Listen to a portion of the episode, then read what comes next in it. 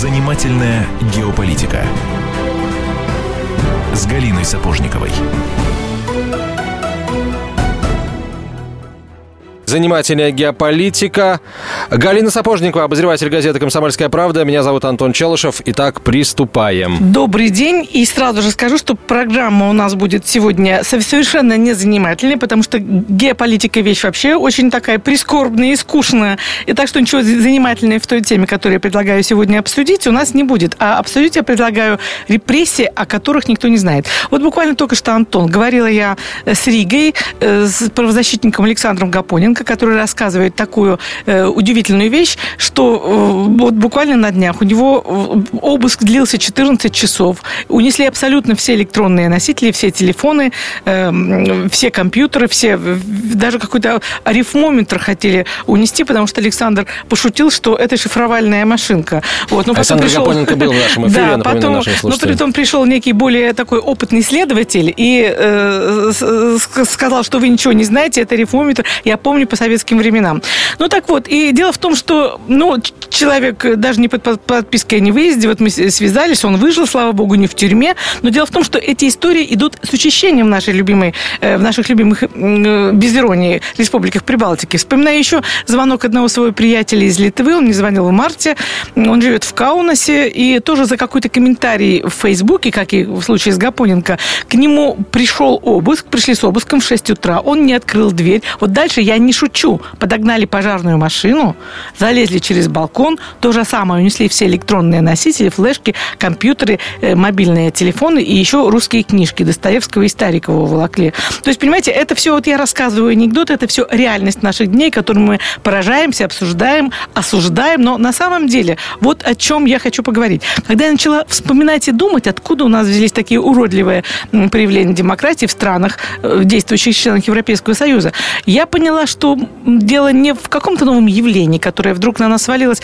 а в том, что, пожалуй, мы были слепы двадцать пять лет назад, потому что у нас скоро исполнится двадцать пять лет политическим репрессиям в Литве, Латвии, Эстонии, о которых никто не знает. Именно поэтому я немедленно воспользовалась ситуацией и, узнав, что в Москву приезжает э, гость из Вильнюса, э, историк, философ, диссидент, правозащитник Валерий Васильевич Иванов, я немедленно уговорила его прийти к нам в эфир, чтобы поговорить на эту тему. Итак, здравствуйте, Валерий. Мы вас добрый день. Да. Здравствуйте. Ну вот я смотрю, мой длинный монолог, вы так э, мудро улыбаетесь, усмехаетесь. Все, что я рассказываю вам, знакомо лучше других, потому что вы у нас четырежды политрепрессированы.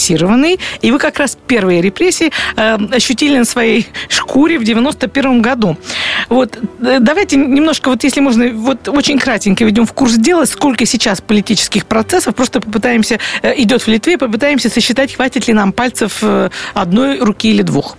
Ну, если иметь, что по, э, в отношении каждого из участников январских событий бывших советских граждан, СССР, Литовской ССР, э, бывших советских военнослужащих, коммунистов, ведется каждому по отдельному делу, которое сведено в одно дело, это уже шестьдесят девять дел. Это каждый рассматривается в отдельности. Плюс мы имеем в виду дела, которые начались в связи с тем, что в Литве появились люди, протестующие против той политики, которую ведет власть в отношении своего населения, подводя республику чуть ли не в роль колониальной республики по отношению к Вашингтонскому обкому. То есть люди встали и пошли на пикеты к американскому посольству. Против них тоже сейчас провели обыск. Вот вы упомянули один из этих случаев. Но это не один человек. Там было десять-одиннадцать человек. Дальше еще их плюсуем. Мои друзья известные. Потом знаменитое плюс... дело Альгерда Сополецкий, который Аль... был да, частым да, гостем нашей студии. Да, это чуть пораньше, да. да, но оно, в принципе, не закрыто. Он подал в Страсбургский суд, протестовал. Который его. сказал фразу «свои», да. Как теперь выясняется, «свои стреляли да, в своих». Да, и самое удивительное, что все в самом деле были свои, все были гражданами СССР, Литовской ССР. Что здесь такого, я не знаю. Ну, давайте уточним, что для тех слушателей, которые не в курсе э, дела, речь идет о событиях января девяносто первого года, абсолютно, когда э, в результате чудовищной первой провокации, которыми мы по неопытности были не готовы. Погибло четырнадцать человек, тринадцать литовцев, один лейтенант Шатских. Шатских. Да, и потом вот все, история Литвы была перевернута, события сакрализированы, улицы переименованы, и вот мы имеем дело с чем, с чем имеем. Там еще было одно событие, которое фактически, как говорится, еще больше поддерживало поляризовала ситуацию политическую. Это Меденинки, это убийство в Меденинках. Это тридцатого июля девяносто первого года, самый, когда самый все стало затухать, Союза, когда да. двоевластие стабилизировалось. С одной стороны, союдисты в Верховном Совете, с другой стороны, советская власть еще остается. И вот здесь потребовалось вот это вот то, что произошло. И вопрос сейчас тоже рассматривается. Тоже там сейчас судят ОМОНовцев за это дело. Идет суд, идет, идут люди, следствие идет. Но никто не знает об этом. Все молчат. Ну, во всяком и случае... там тоже не меньше большого десят, десятка человек. Вот считайте, сколько только по Литве. Кроме этого Латвия, кроме этого Эстония. Но в Эстонии сколько человек моих друзей сидело после переворота, который произошел? Ну вот после в Эстонии ты как раз, в общем, девяносто первого довольно все по мирному варианту прошло, потому что в девяносто первом году сразу же арестовали Игорь Шепелевич. Игорь Шепелевич, он был директором завода, и арестовали за то, что он оказал поддержку путчу, то есть, да. ну, ну, а Женя Коган ушел сюда. Да. Он мой друг Женя Коган ушел, правда, он уже умер, к сожалению, здоровье его пошатнулось, но он ушел в Москву. Так, ну, тогда удалось через буквально три-четыре месяца путем огромных дипломатических усилий Шепелевича оттуда вытащить. Да, Коган... тогда, тогда что-то было сделано, и Коган, кстати, здесь, будучи в Москве, подсуетился. Ну, то есть в Эстонии при всех ее минусах все-таки прошло все достаточно корректно, не по самым красным вариантам. Более, я бы сказал, холодно отнеслись. Да, самая, по-моему, невероятная картина Картина произошла у вас в Литве, и потому что буквально, насколько я знаю, на следующий день после путча августа девяносто первого года люди сообразили и начали просто убегать. Вы абсолютно верно говорите, потому что аресты начались двадцать первого августа. Сразу после того, когда Ельцин, как говорится, залез на танк, крича о демократии, что не победила демократия, в Литве начались репрессии за идеологические, за убеждения. Люди стояли, они никого не убивали. Ну, январские события, если я вам дам, некоторые у меня был подход к этим документам. Но за свою книгу, где я сказал, что нет доказательств гибели от советских военнослужащих в ту трагическую ночь, меня посадили на год. Причем полгода меня держали в карцере, в шкафу размером ноль целых семьдесят пять сотых сантиметра ширины на два метра длины. С крысами совсем полгода. Попробуйте в шкафу посидеть Антон, полгода. Антон, ты слышал что-нибудь подобное? Ты смотришь так, глаза переводишь с меня на Валерия Васильевича. Но я, правда, написал философию. Тебе кажется, что ты, мы рассказываем какие-то сказки. Сценарий какого-то фильма фон Триера или, если угодно, какого-нибудь э, Тарантино мне это все, если честно, напоминает. Но это, к сожалению, гораздо страшнее. Это реальность. В нашей студии историк, философ, диссидент, правозащитник Валерий Иванов, который прибыл из Вильнюса в Москву. Как вам, кстати, Москва? Ну, после рекламы расскажете. Галина Сапожникова, обозреватель «Комсомольской правды». Я Антон Челышев. Специальный проект «Радио Комсомольская правда». Что будет? Сегодня мы говорим о том, что будет завтра. Ведущие эксперты и политики в прямом эфире делают свои прогнозы на будущее в программе «Что будет?». Каждый вторник с девятнадцати до двадцати одного часа по московскому времени на радио «Комсомольская правда». В эфире Владимир Сунгоркин и Александр Яковлев. Что будет?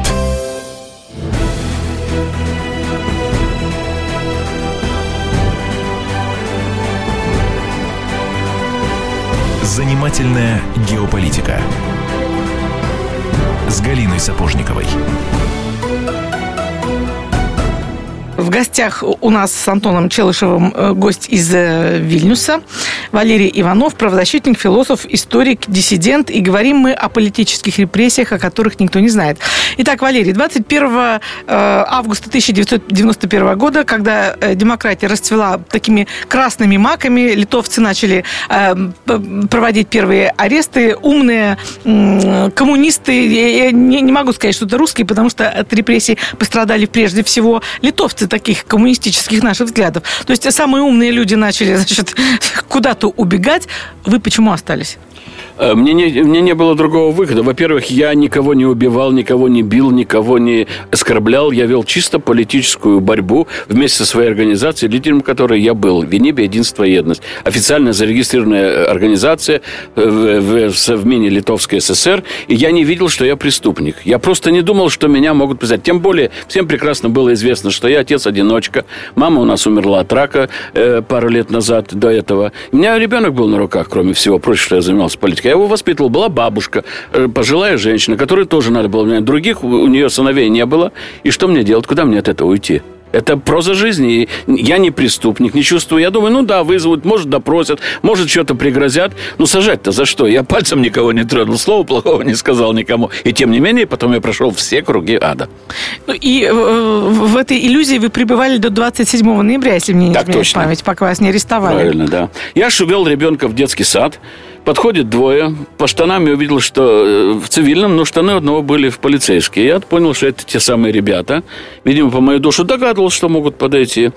Вот, я уже договорился с ребятами. Если вдруг что-то произойдет, может так стать, что ребенок будет в садике, а меня увезут куда-то, я вам как-то попробую дать, если получится. Если нет, значит, что он там в таком-то детском саду, заберите и вывезите его в Россию. Иначе потом будут шантажировать, будет очень неприятно мне. Так оно и было. Меня арестовали, из детского сада повели прямо в это. Я говорю, домой зайду в, в, в прокуратуру. Я говорю, дайте домой зайти хотя бы что-то взять. Я же понимаю, что вы будете сейчас там со мной разговаривать долго и нудно. Ничего. Я ребенку поцеловал, сказал, в шесть часов приду за тобой. Ну и ушел на три года. И пришли через три года. Ну да, да. Так, какой кошмар. Года. Да, вот так. И он остался один. Подождите, если а... бы не друзья, я не знаю, что бы с ним а было. А что вам инкриминировали?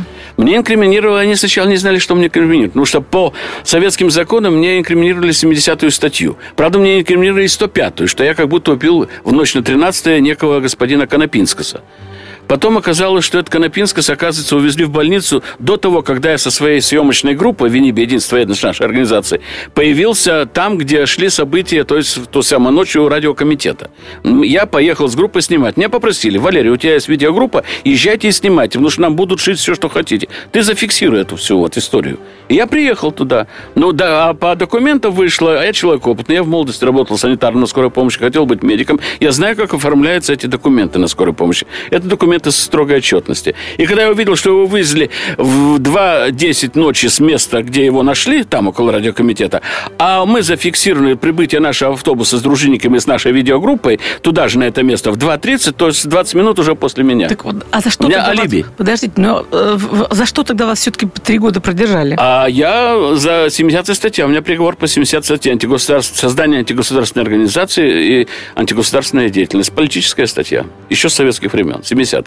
А если вас... Очень нехорошая статья, там расстрельная статья. Технический такой момент. Вас, получается, сажали по советским еще законам. Да, абсолютно так. А вот законы тогда не предусматривали какую-то там отсрочку или, может быть, условный срок вам, как отцу-одиночке? Нет, ничего. Мне, я сказал сразу преследователю, говорит, как меня привезли в прокурор, говорю, вот сейчас вы меня будете допрашивать. Знаете, что у меня ребенок в детском садике, я должен его вечером забрать. Я его сразу сказал. Они все знали, не волнуйтесь. Эти ребята знают, что делают. Ничего, ничего, вы давайте, говорите. Потом он вышел, я набрал номер его телефона, специально, видимо, подстроен так, чтобы я мог позвонить кому-то. Я позвонил женщине, которая была предупреждена, в случае чего я буду звонить. И все остальное она сделала, как правильно. Они даже подошли к прокуратуре, у окна пробовали пикет организовать потом к вечеру. А потом меня вывели в пол пятого вечера, меня вывели под дулами четырех автоматчиков. На перевес, чтобы я не убежал. Ну, подождите, я знаю я такой отвез... факт из вашей э, биографии, что все эти три года вы э, не бесполезно для себя и для общества провели. Я сейчас скажу, что и, имею в виду, был такой, ну, вот с, с моей точки зрения, совершенно ужасающий факт. Э, вот, Антон, может быть, ты об этом даже не знаешь. Но вот представь себе, девяносто первый год, Советский Союз, вот эта ужасная, неприятная история э, беспорядков и гибель людей в январе девяносто первого года в Литве, в Вильнюсе. Дело расследует советская прокуратура, приходит к выводам отличным от э, тех выводов, которому, которые сакрализированы сейчас, скажем так. Представляет тридцать, существует тридцать шесть томов уголовного дела, подписанные тогдашним генпрокурором Трубиным. И все эти дела в октябре этого же года исчезают. Они переданы были в дар Литве, копий не оставлено. Вот таким образом тогда понималась демократия и дружба. И сейчас в результате, ну, в общем-то, мы играем не на равных, потому что Литва сидит на этих тридцати шести томах, которых уже, по-моему, семьсот, они уже до семисот доросли. Никому ничего не говорит, никого к ним не подпускает, и что в этих томах, по, по сути, вот никто не знает. Так вот, Валерий три года, сидя в застенках, он ходил и каждый день что-то там такое в блокнотик переписывал. В результате это хранитель совершенно вот единственный в мире э, такой коллекции документов, в котором там других подступов нет. Расскажите, как это все было. Ну, вы знаете, я, поскольку я образованный человек, в самом деле я прошел очень хорошую школу историческую в Варшавском университете. Нас очень, поляки учили работать с документами очень хорошо, правильные выводы делать, искать информацию. Я работал на скорой помощи, я знаю, что такое скорая помощь, ее механизмы ее работы, и это мне тоже помогло чертовски, хотя кто знал, что я в шестьдесят четвёртом году и до санитаром буду потом, это мне пригодится потом. Вот. Когда, значит, я изучал это все дело, да, в самом деле мне, благодаря тому, что меня посадили, мне и дали читать уже материалы этого дела. Я смотрел, правда, одна деталь. Я э, отказался давать показания. Я был лидер организации. Любое мое слово могло повлечь за собой ответственность других людей. Их могли таскать. И вот за то, что я отказался давать показания, говорю, если вы меня имеете обвинение, вы меня везите в суд, я в суду, в суду публично отчитаюсь. И на все ваши вопросы дам ответ. Я это отказался. От меня выводят в Шауляй. В Шауляй я подвергаюсь жесточайшему прессингу. Меня бьют. Я месяц лежу синий в, это, в санчасти с шауляйского изолятора. Просто избивают меня. И потом мне говорят, будешь давать показания? Я говорю, нет. Потом перед выходом из шауляйской тюрьмы делается провокация, в результате которой я, наверное, должен был исчезнуть. То есть, если бы я выдержку не проявил, меня бы убили просто, совкамерники. Это была спецхата, пресс-хата так называемая. И когда я сказал, что мне кто-то спрашивает, ты за советскую власть? Я говорю, а что? Да, я за советскую власть. На меня набрасываются, делают удары, я защищаюсь, но вижу одного уже штырь, значит, в руке. Я сижу и думаю, ну, хрен с ним, бейте меня. У меня у вас синяков не будет, я буду весь избитый и покалеченный. И вас потом, у вас не будет алиби. Нет, они видят, что я не реагирую, просто сижу, зажался в себе. Они меня оскорбляют, все, на этом кончилось. И меня через два часа я ушел на этап. Документы-то вы как копировали? Как вы сообразили, что это нужно сделать? А вы знаете, да. Я сообразил, я документы начал копировать, когда дело было закончено. Это был девяносто третий год, октябрь, когда нас подпустили к ознакомлению, когда дело закрыли и началось ознакомление с делом. Вот там я начал копировать. А в тюрьме, когда я был, я писал дневники. Которые потом опубликовали в виде книги «Литовская тюрьма». Абсолютно правильно. Это будет следующая серия. Итак, книга, она ведь не вышла даже, она была интернет-книгой. Она, нет, она вышла, ее Поле издала, было такое издательство, она ее, они ее издали небольшим тиражом, но книга моментально разошлась, ее сейчас это уникальный раритет. И вас арестовали по новой. А я в Думе отчитался, мне сделали, тогда вот Бабурин был это, членом Думы и Алкснис, они сделали мне представление этой книги, там был представитель посольства, я сказал, что нет доказательств гибели и так далее, и мне приехал в Вильнюс, и начали новое дело по книге уже. Из нее я получил год. За разглашение государственной тайны, судя по всему. Ну, какая Литовская государственная тайна? Да. Если я написал то, что я видел в документах, и то, что я доказал, что это все... Ну, не сходится, господа, не сходится. А я человек, обладающий логикой. Извините, я философ. Если я логики не имел, меня назвали шизофреником. Но у меня все получается. Я на математике строю философию. Что же вы вернулись? Поэтому ты? Я очень точен. Вы же просчитать не могли, чем дело может закончиться. Я просчитал, но я знал, что я ничего не могу сделать. Я знаю, что я не виновен. А извините, Иисус Христос тоже ведь всем делал добро. Куда он попал? Ну, это у нас уже такие высокие пошли параллели. Ну, я так просто так, апропо. Просто я, у меня был идеал, к которому надо равняться. Делай добро и не бойся. Получи зло, но не бойся. Пройдешь это и победишь. И я ну, победил. Наверное, в принципе, тираж, тираж вашей книги должен, должен был пойти на переиздание и многократно возрасти, если, с вас, если же вас за нее посадили. Нет, этого не могло произойти, потому что книга была неправильная, неправильная оценка событий, не соответствует, ни в России не соответствовала тому а, идеологическому, это же был девяносто... ни литовской. Это был да. какой год, напомните? Это был девяносто шестой год. А, то есть у нас в Прибалтике у была вас... образцом демократии. У нас в Прибалтике да, была да, образцом да. демократии. Я, правда, уже Кавычки, вышел из тюрьмы. Да. Я уже общался с Андресом Гроссом, подарил эту книгу ему. Вот, это представитель Европарламента, который меня навещал. Правда, он навещал меня после второй ходки. Да, и тогда еще не было, после второй ходки, после книги он меня навещал. Но я ему дал, подарил потом книгу. Я ему расписал, сколько у нас диссидентов сидит в то время в тюрьме. У меня была справка составлена. Я все это сделал. И когда я ему вручил, с таким же успехом я мог бы эту справку пустить по реке Нерис, которая идет через Вильнюс. С таким же успехом. Приплыла бы куда-нибудь, но я не знаю, я ничего больше не имелся. А продолжим через четыре минуты, оставайтесь с нами.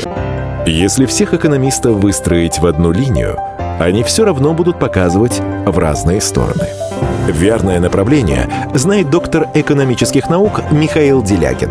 Только он знает, кто такой Dow Jones, где у него индекс, как его колебания влияют на мировую экономику и какое отношение он имеет к пиратам Карибского моря. Наш экономист расскажет об этом простым и понятным языком в программе «Час Делягина». Слушайте на радио «Комсомольская правда» по понедельникам в семнадцать ноль пять по московскому времени.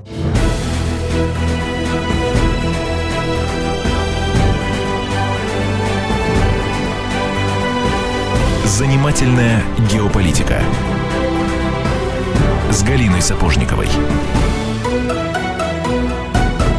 Галина Сапожникова, Антон Челышев и наш гость Валерий Иванов, историк, философ из Литвы, диссидент, правозащитник. Говорим мы о том, что в Прибалтике происходило в Литве конкретно в начале девяностых, на рубеже восьмидесятых-девяностых годов. Ну и, собственно, о днях сегодняшних, безусловно, поговорим тоже. Валерий, вот у меня сразу же вопрос такой. Вы упомянули, что к вам приезжал евродепутат, то есть о вашей проблеме знали в Европе. А почему бездействовали? А это у них надо спросить, я не знаю. Для меня это загадка. Ко мне приезжали депутаты Сейма, э, сейчас не помню, но приезжали, да, и два женщина и мужчина, и ничего, я от звонка до звонка. Но приезжали тогда, когда у меня из вот этого шкафа достали, я фактически пришел к уму, что говорит... Из одиночной камеры, то есть? Да, из одиночной, вот из шкафа из этого, это ужасные вещи, я, если бы вы знали, вы там увидели, вы уже в обморок упали, но ничего. Так вот, я хочу сказать, меня после этого сразу в санчасть бросили, у меня ноги распухли, все распухло, я был вообще доходяга. Меня оставили там, и вот когда я был в санчасти, они начали меня навещать. Уже хорошо, но в белой кроватке лежу, молочко даже дают. Кстати, я вспомнила еще один сюжет, ведь тогда же, в девяносто первом, были люди, которые, в отличие от вас, сообразили, что надо уехать, и было такое знаменитое дело красных профессоров, были ну, такие потрясающие интеллектуалы литовские, которые вот в той идеологической борьбе ну, приняли советскую сторону. Таких литовцев, кстати, очень тоже было немало, потому что они четко говорили, что при том строе, при буржуазной Литве, им, у них было будущее только прожить в нищете и там быть свинопасами, и то, что они стали профессорами, это, в общем, заслуга Советского Союза. Так вот, эти профессора, в частности, вот я с кем встречалась, Юозас Куолялис, Ермолавичус и Буракевичус, известнейшие фамилии, они уехали в Минск. Но там же тоже была демократия по образцу девяностых, и в частности Шушкевича. Товарищ Шушкевич там был. И вы можете себе представить, этих людей выманили обманом из квартир и похитили прямо из Вильнюса, просто чуть ли не в багажниках автомобиля вывезли в Литву без, без штампов о пересечении границы, которая тогда уже была. И, в общем, потом судили эти старики, они значительно старше вас, они просидели двенадцать, десять и восемь, по-моему, лет, и когда уже дело дошло, да совсем подошло к тому, что Литва должна была вступить в Евросоюз, показалось кому-то там неприличным, что сидят такие интеллектуалы по политическим статьям. Им было предложено покаяться, признать свою вину, и тогда бы их выпустили. Вот. И они этого не сделали. Такие благороднейшие старики, красивые литовские старики с прямыми спинами, которые до последнего, от дня до дня отсидели вот э, эти сроки. Вот потрясающий был такой сюжет. Тоже, в общем, э, неизвестно. То есть я могу понять, почему в России девяностых тогда это было непопулярно критиковать нашу, нашу светочь демократии Республики Прибалтики и не писать ни о вас, ни об, об этих красных профессорах. Но Европа-то что? Они же о деле профессоров тоже знали, и о вашем тоже знали. Почему там не складывался этот пазл? Вы задали принципиальный вопрос, наверное, во всей этой передаче, поскольку, ладно, мы, Россия, страна диктатур и так далее, мы это понимаем, нас навесили на это. Вы российский гражданин, да, я гражданин России, да, да, да, да, и вот, да, и вот нам, мы, Россия, я тоже россиянин, да, и хоть родился в Каунасе, в Литве, Литва моя родина, всю жизнь там, ну, кроме Польши, за границей туда. Вот, но я говорю, что вот это самый главный вопрос, почему они молчали? Я, честно говоря, я не умею ответить на этот вопрос, и не знаю, как ответить вопрос, надо спросить их. Вот. Но я могу четко сказать, что вся вот эта возня, причем самое удивительное во всей этой истории, во всех этих историях, связанных с вот переходным периодом, что дело проходило все на территории Литовской ССР. По законам Литовской ССР, над которой распространялась, на эту территорию юрисдикция которых распространялась. Что такое Саюдис? Да. В ночь на одиннадцатое марта он объявляет о своей независимости Литвы. Принимает Конституцию тридцать восьмого года. Но границы Литвы тридцать восьмого года – это Каунас, столица. И, г- газиком, и без Вильнюса. Газиком пользуется, газиком. Да, я хочу вы поймите да. меня правильно. Я чисто юридически. Я хочу вам показать подоплеку юридическую, всю нонсенса и просто возмутительного юридического, ну, я не знаю, как это назвать, беспредела. И вот, понимаете, людей судили за то, что они в Литовской ССР, будучи гражданам Литовской ССР, живя по законам Литовской ССР и СССР, естественно, потому что это союзная республика, их судят в другой стране, в Литовской республике, которая живет по совсем другим законам, за то, что они совершали, будучи в то время гражданами той страны, которую они исполняют. Вот скажите, что это такое? Почему мир не вопит и не орет во все понятия? Но я представляю ситуацию так. Мы сейчас едем в Амазонию, там есть племена, которые кушают своих, так сказать, ребят неправильных на завтрак. Мы вылавливаем одного этого папуаса, или как он там, туземца, везем в Вильнюс и судим его по закону Литовской ССР, почему ты кушаешь на завтрак своего, это самое, неудавшегося соплеменника. Что это? Цирк на дроте, правильно? Вот мы этот цирк имеем сейчас. Я, извините, я так это понимаю. Как понять? Вопрос звучал так. Почему не обращались, почему не помогали вот это прошедшее время? А сейчас, вот, когда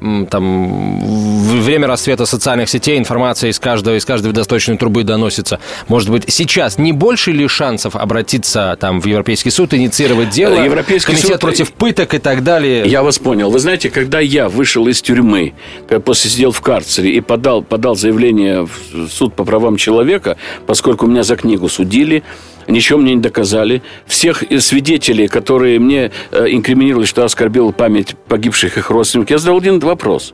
Скажите, фамилию того человека, советского военнослужащего, который убил вашего родственника, или номер танка хотя бы, который там что-то там нанес вред или раздавил, как, назовите. И я признаю свою беду, я покаюсь, посыплю голову пеплом. Мы не знаем. Так почему вы говорите, что советские военнослужащие? Но суд будет еще. Вот сейчас готовят этот суд. Но я знаю материалы этого дела. Я знаю акты вскрытия этих людей, когда их смотрели, что с ними произошло. Там ничего не сходится. Понимаете? А когда сказал Полецкий, что стреляли... Потом уже в суде стало ясно, что это имел в виду, что стреляли с крыши, пришли свидетели, сказали, они врут. Ну так докажите, что они врут. Потом сняли, они их оправдали. Стреляли с крыш. Но я не знаю, будут ли вот эти факты, уже в моем деле это было, пройдут ли они через этот суд, который готовится, будет ли, будет ли там этот факт, что стреляли с крыши, кто стрелял. Хотя Питкевичус, писатель, с которым я сам беседовал не раз, не два, мы встречались и много говорили по январским событиям, когда он был еще живой. Он сказал, было восемнадцать пограничников, литовцев из Лазея привезено. Слушайте, я что-то, и Антон, они стреляли. Знаешь, начала переживать. Нам вообще не опасно нашего гостя отпускать? Я вас понимаю. Нет, обратно. нет, нет. Я, я говорю, ну что мне пришит? Что мне вызовет? Ну, расстреляют, ну и что? А что мне бояться? У меня сын взрослый, мама уже в лучшем мире. Чего мне бояться? Зачем мы живем? Если жить не по правде, так зачем жить? Ну, то есть, вот за, я правильно понимаю, что за публичное выражение мнения несогласного с государственным в обязательном порядке последует. А я сейчас, понимаете, а я очень с вами говорю корректно. Я не отрицаю, значит, гибели людей в ночь на тринадцатое января. Я не отрицаю гибели других людей в связи с последними. Я также сопереживаю за их гибель и приношу извинения, так сказать, не извинения, а соболезнования. Вот, соболезнования, я неправильно сказал слово. Приношу соболезнования за то, что с ними произошло. Но я требую найти убийц. Я требую, вот сейчас с вами говоря, я хочу, чтобы были найдены убийцы этих людей. Их никто еще не назвал. Почему-то меня судили, других судили, ОМОНовцев судят. Но еще даже вот этому, который сейчас сидит, да, по, да, получив пожизненное, ОМОНовец из Риги, ему не доказали, что он стрелял именно, и он убил этих людей. Его просто посадили, потому что так надо. Спектакль. Чтобы такой было, режиссер, да. такой написал сценарий. Надо сидеть в конце. Я, по большому счету, Михайлов, я именно, события, о которых вы сейчас говорите, по большому счету, из, о них узнаю там из книг, из каких-то газетных публикаций. Здорово, что сейчас вот а, два свидетеля, что называется.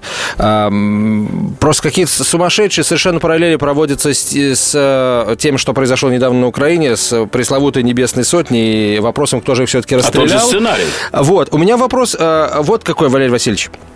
Когда все началось, когда Литва объявила о независимости, вот это вот, эта русофобия, то, что на Украине сейчас называют бандеровщиной, да, оно появилось откуда ни возьмись, и вы говорите, человек, который сценарий писал, сценарий уже начал реализовываться, значит, он был написан заранее. А вот не было ли до событий вот, девяносто первого года, не было ли каких-то симптомов того, что люди, которые этот сценарий пишут, уже в Литве, и вполне возможно, они не на литовском языке говорят.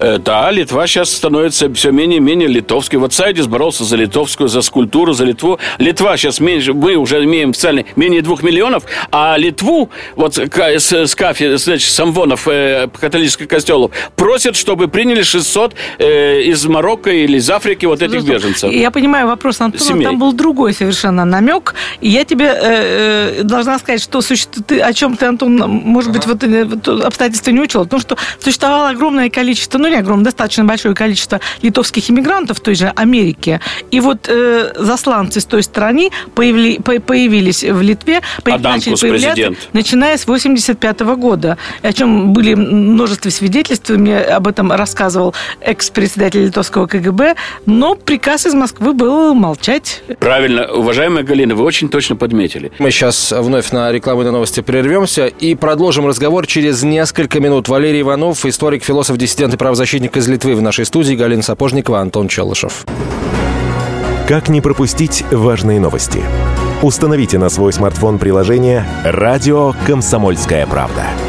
Слушайте в любой точке мира. Актуальные новости, интервью, профессиональные комментарии. Удобное приложение для важной информации. Доступны версии для iOS и Android. «Радио Комсомольская правда». В вашем мобильном.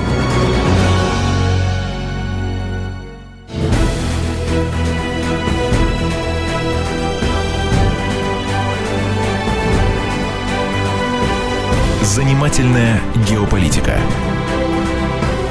с Галиной Сапожниковой. Говорим мы о гримасах прибалтийской демократии. Скажите, вот мы много времени с нашим гостем Валерием Ивановым, правозащитником из Вильнюса, уделили событиям четвертьвековой давности. А сейчас-то вот что происходит? Вот вы в предыдущей части сказали, что в те, в те годы огромное количество людей было против выхода из Советского Союза, то есть они были потенциальные союзники, однако их сознание перевернули одной исторической фальсификацией. Вот, а теперь что происходит с умами жителей Литвы, оставшихся там жить? Потому что, конечно, миграция фантастическая у вас произошла. Вы знаете, уважаемая Галина, я бы не сказал, сознание перевернули. Если бы сознание перевернули в пользу Литвы, то не было побега масс. Исхода из Литвы. А здесь больше... Вы знаете, население Литвы в сороковом году довоенное было два с половиной миллиона. Сейчас мы уже перешли грань того, что было до войны. То есть во время кровавого чекистского советского режима, да, ну, войны, ну, умножились раза в два, да? Да, да, да, да, да. Сейчас они, они все уехали, уезжают, молодежь уезжает. Вы посмотрите по городу. Но Вильнюс еще центр, там еще этот планктон, этот, который бумажки перебирает и кофе пьет, он еще есть. А посмотрите в других городах. А почему нам этот планктон устроил ноль баллов при э, выступлении Полины Гагариной? Да это ложь. Там не планктон, там четыре человека все решили за всех нас. Потому что я вам скажу, вот, мне свидетели, мне люди говорят, я, в общем, человек известный, мне звонят, мне жалуются, почему и что. Я говорю, а что вы хотите? У нас отключили, отключает эр тэ эр, у нас отключает э, Первый канал, у нас отключает эн тэ вэ, у нас отключает даже РЕН-ТВ. Все каналы уже были по исключению. Сейчас эр тэ эр половина не работает. Мы спорим через компьютер это все. Так вот, я хочу сказать, что у нас четыре человека, работает инквизиция. Это я без кавычек просто говорю уже, потому что в самом деле четыре человека, не знаю, комиссия по радио и телевидению во главе с одним человеком, который получает по телефону заказ с улицы, ну, знаете, я не скажу, что с Дауканта, где стоит президентский дворец, а с улицы Акмину шесть, где сейчас посольство одного такого большого государства. Мы догадались. Вы да. догадываетесь, да? Вот. И все. И ему дается установка, он принимает решение, то, какое надо обкому определенному. И все. Не, ну, этому государству какое дело до хрупкой девочки в белом платье? Вот так вот произошло. Люди возмущены. Люди не верят. Понимаете, но если вы посмотрите, вот Дельфи, посмотрите комментарии, да, есть такие кондовые нацисты, которые э, просто считают, что русские э, надо бояться. Но мне жалко таких людей. Чего они нас боятся? Что мы плохого сделали? тринадцатого января рисуют русским. Но, извините, ничего не доказано. И не можно доказать. Потому что нет доказательств. Я-то видел эти документы. Нету. Как их создать? Как сказать, что Асанавичюте проехал танк, когда она это тело девушка, этой девочки... Эту фамилию просто да. в России не знают. Не знают. Это да. девочку, которую сделали жертвой, так сказать, образцово-показательной. Извини меня, бедная Асанавичюте. Ну, с тебе, что с тобой сделали? Ты приехала живая в больницу, ты говорила свой адрес, все прочее. Тебе сделали операцию. Еще в семь часов тебе делали кардиограмму, а в час дня тринадцатого числа, в воскресенье, ты уже лежала на проекционном столе. Тебя вскрывали. Я просто видел эти документы вскрытия. Там ни одной косточки не было поломано в, в акте вскрытия. Ни одной кости поломаны. Как так может приехать человек, а убить ее, чтобы ни одна косточка не раскрушилась? Ну, у меня... А есть снимки, где она, тело ее переносит. Она имеет вид тела. И после операции на этом теле я вижу вот такие вот раны рваные. Вот на бедре. Как после операции живому человеку не обработать раны и не знать, что... Ну, поймите, здесь логика, просто элементарная логика работает. Я да, знаю, на, на операции должны йодом хотя бы помазать и зашить эти раны, если какие-то от чего-то произошли. От аварии какой-то. Литовская русофобия.